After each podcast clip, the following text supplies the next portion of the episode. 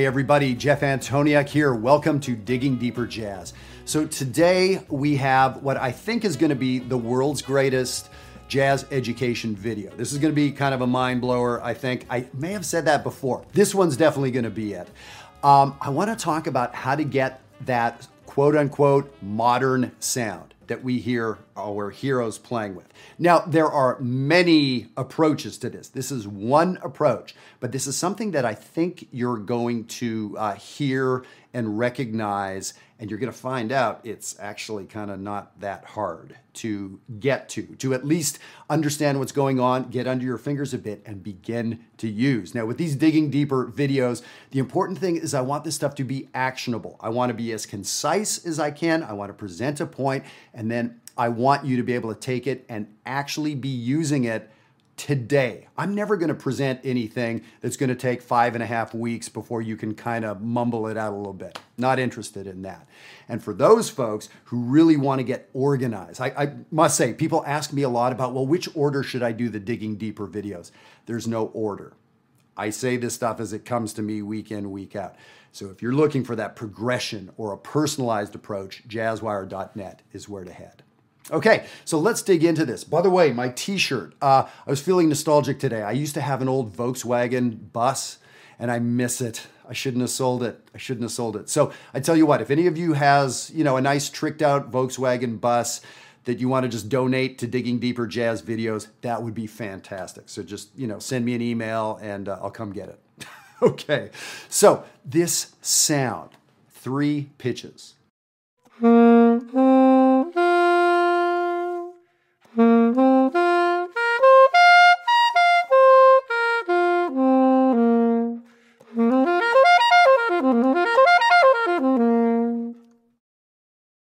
Little group of notes. There is so much to be done with those. So I'm organizing them in my mind as one, two, five.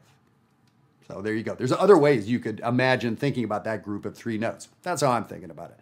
Now, when we think about modern architecture, when we think about modern art, you pictured something. As soon as I said that, you pictured uh, a building or you pictured a piece of artwork. Maybe you liked it, maybe you didn't, maybe it was confusing, maybe it was it gave you a feeling, right?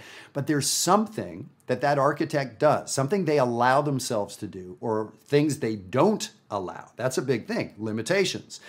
So that modern architect limits their color palette or they may limit the angles that they allow themselves to work with. They limit the shapes, perhaps. I'm not an architect, I'm making this stuff up, but uh, that's what I see, right? So, severe limitations is actually sometimes what makes something seem modern. Severe limitations. Severe, right? So, how severe? So severe you only get three notes to play with. You can see on the sheet I wrote a couple little exercises, some ideas of what we could do with these three notes, but we're to play them right away so you can hear what's going on. So here's those three notes, item number two. So what I'm doing is grouping those notes in groups of four eighth notes.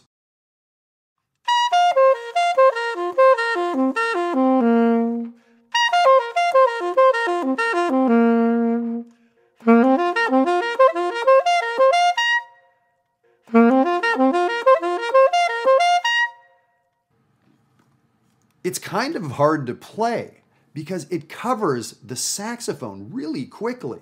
We cover a lot of range with those limited notes.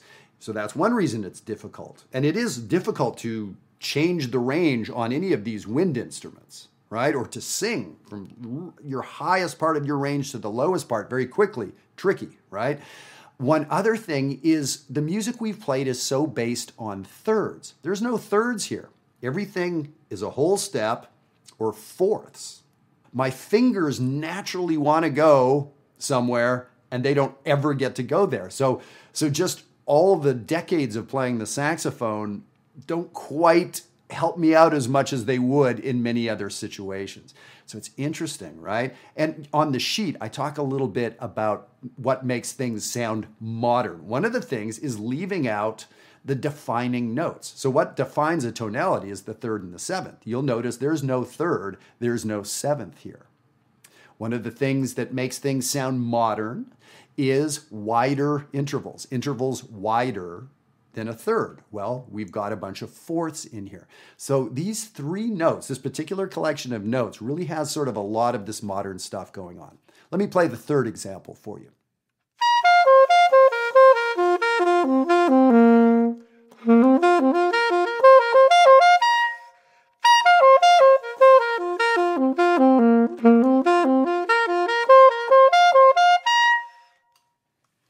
So I played each example down as written, and then I reversed it and played it back up. So even without any harmony behind me, you can hear that, yeah, that doesn't sound like bebop. That doesn't sound like, uh, you know, a standard tune written by Cole Porter or something like that. So all of a sudden, we've got this kind of cool modern sound. So let me do this. What I'm going to do is put on a B flat blues and I'm going to play literally those three notes over the entire chorus. I'm not even going to change when the chords change. That's something I could do, but to keep it simple and just so you can hear how interesting this is, I'm going to play these three notes one, two, five. B flat, C, F over every single chord in the B flat blues.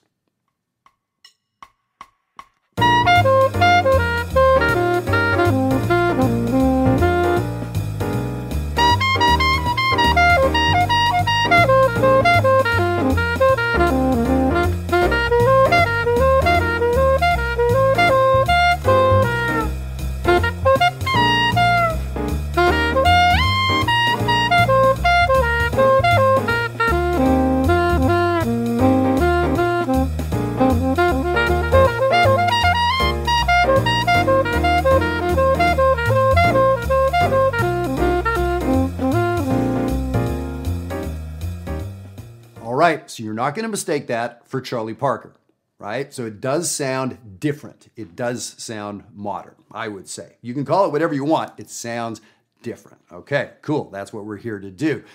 And that was not really that hard, right? So we figured out this little interesting grouping of notes one, two, five. They happen to fit pretty nicely over the blues. The cool thing is it wouldn't really matter if they didn't, because we would get some interesting accidental harmonies. And we're coming up to that. So the cool, cool, cool part is coming up in just a second. Now look at the sheet.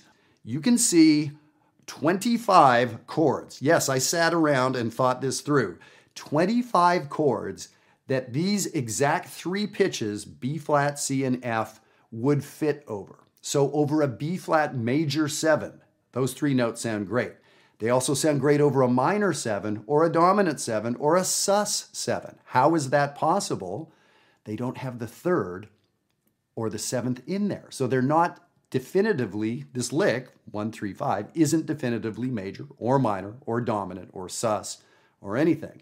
So now look at all the other chords. That lick would fit over a B major 7 sharp 11, or an E flat minor 7, or a G minor, or an A7 altered, or an A half diminished. So 25 different chords. So you can basically play these three notes anywhere at any time for the rest of your life. No, not not exactly, but pretty close.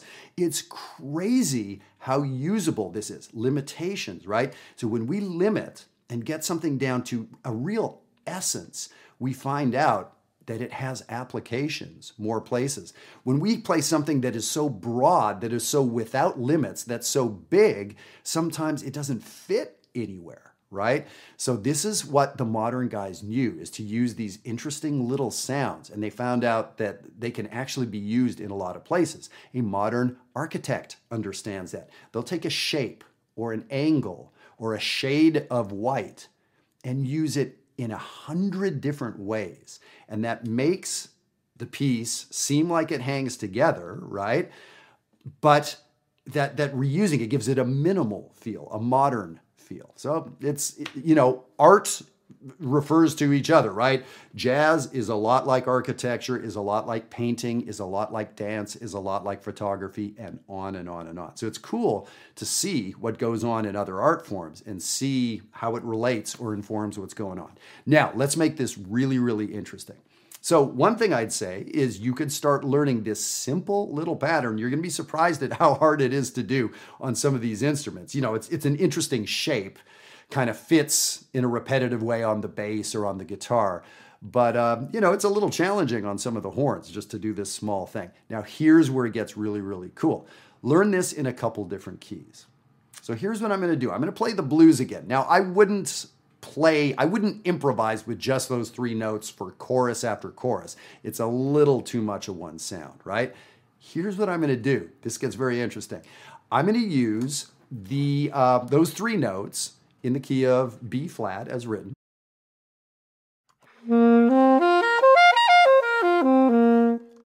Those were those three notes. And I'm going to play those three notes at a different pitch level. It could be lots of different pitch levels. So don't even worry. I'm just going to tell you I'm going to do it in D flat, up a minor third.